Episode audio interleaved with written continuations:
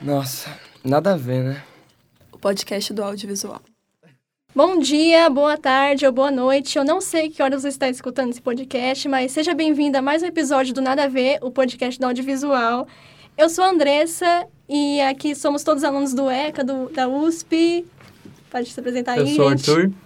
Eu sou o Gabriel. Eu sou a Sara. Eu sou o João. E no episódio de hoje, a gente vai falar sobre filmes que marcaram muito bem, positivamente, a nossa infância. Eu vou começar e, pra mim, é muito impossível você pensar em filmes que marcaram a sua infância e você não lembrar sequer de nenhum filme da Disney. E comigo não é diferente. Quando eu era pequenininho, eu era apaixonada pelo mundo da Disney, da Pixar, e um filme que me marcou muito foi o da Pequena Sereia. Eu lembro que eu chegava da escola, não tinha nada pra fazer, e eu pegava um DVD e assistia. A história da Pequena Sereia, ela me marcou muito, porque eu ficava fascinada com ela, toda essa história diferente, totalmente fora da nossa realidade, porque, cara, ela era uma sereia, era uma coisa totalmente única e nova, e ela queria ir pro mundo humano. Aí eu ficava pensando, garota, você é uma sereia, fica no mar, não vai pro mundo humano. E isso estimulou demais, eu acho, que você pensar, tipo, em outras realidades, outros mundos, e estimulou demais a minha criatividade. E até hoje, eu acho que tem um pouquinho de Pequena Sereia em mim, porque eu me identifiquei muito, desde sempre, com a Ariel. Toda essa curiosidade que ela tinha, toda essa vontade de conhecer. E, pra mim, eu acho que é muito importante você apresentar vários mundos, várias coisas diferentes de uma criança, pra ela crescer e ela não perder essa vontade, essa curiosidade que ela tem desde pequena. Quando eu era pequeno, um filme que eu era completamente obcecado, também era da Disney, mas é um que ninguém viu, eu acho, que se chama, no Brasil, Se Minha Cama Voasse. É um filme bem peculiar, assim, ele foi feito com o objetivo de tentar replicar o sucesso de Mary Poppins, mas não deu muito certo. E ele envolve bruxaria, nazistas, animais jogando futebol e alguma ideia sobre solidão, realização pessoal e também uma coisa meio moralista, assim, no filme. Mas ele é muito interessante porque ele é quase meio mutante, assim, a forma que o filme se organiza. Ele tem momentos de intenso, assim, melodrama, que depois, alguns minutos depois, vai para uma sequência completamente, assim, lisérgica de desenvolvimento infantil e animação. E é um filme que eu ficava bastante fascinado, assim, com toda essa variedade, essas possibilidades que o filme tinha. E eu via, assim, praticamente várias vezes todos os anos, especialmente em viagens, eu costumava assistir. E eu lembro até hoje, e eu recomendo, caso alguém não tenha visto, a maioria das pessoas, de procurar esse filme, porque ele é uma joia escondida, assim.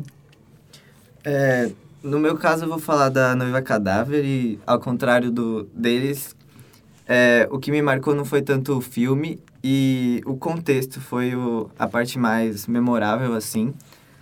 Eu assisti ele no cinema com a minha mãe e meu irmão, quando a gente estava passando uns dias em Peruíbe, no apartamento dos meus avós. E meu pai teve que ficar trabalhando, então ele não foi com a gente. E lá era bem divertido, assim, a gente tinha umas amigas que moravam lá também, e a gente brincava, tipo, o dia inteiro. Só que brincar tanto enjoava um pouco. Então a gente acabou decidindo ir ao cinema esse dia. E era a Noiva Cadáver que estava em cartaz, então foi isso que a gente foi ver. E como eu era muito pequeno, acho que é tipo assim, minha memória é a mais antiga, eu tinha uns 3, 4 anos. Eu não lembro de quase nada do filme, eu lembro de poucas cenas, assim. Eu assisti recentemente, mas dessa época eu não lembro de quase nada. E as coisas que me marcaram mais foram coisas assim, sem importância. Tipo, eu lembro do corredor do cinema, era um cinema bem pequenininho. Lembro da sala, lembro do lugar que a gente sentou, que era perto da porta, porque meu irmão chorava e às vezes a gente tava saindo no meio. Foi uma época bem especial e foi um momento bem especial. E é uma memória boa, não só em relação ao cinema, como na vida em geral. No meu caso, o filme que marcou, assim, a minha infância foi também por causa, assim, da relação, assim, familiar. Quando a minha família se reunia, a gente sempre ia assistir Rei Leão, que é um filme, assim, que todo mundo conhece. Aí, assim, meu pai, ele sempre fazia essa ligação. Por exemplo, se ele queria reclamar com a gente, ele falava, ah, você tá sendo igual um exilado. Ou se a gente queria, sei lá, tava se comportando bem, ah, você é da Pedra do Reino e tudo mais. Então, a gente sempre tinha essa brincadeira, ele me levantava, assim, e botava música e tudo mais. Eu lembro de até assistir o lançamento agora do Rei Leão, do live action. E, assim, quando começou aquela música, eu comecei a chorar muito, assim. E foi muito marcante esse filme, assim. Eu, tipo, momentos tristes a gente bota pra assistir. Quando eu fui me mudar da minha casa, também botou pra assistir, então...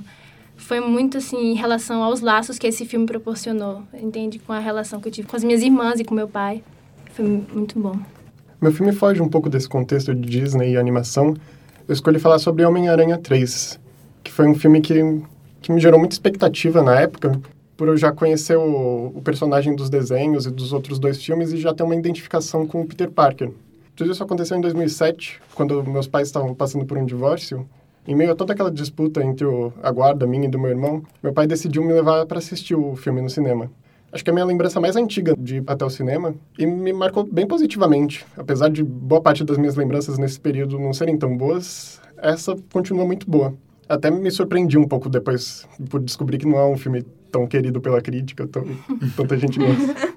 Bom, a gente termina por aqui. Muito obrigada por ouvir mais um episódio Nada a Ver. Estamos disponíveis em todas as plataformas digitais. E não esqueça de conferir todos os episódios. Até mais. Falou, tchau, galera. Tchau. Valeu.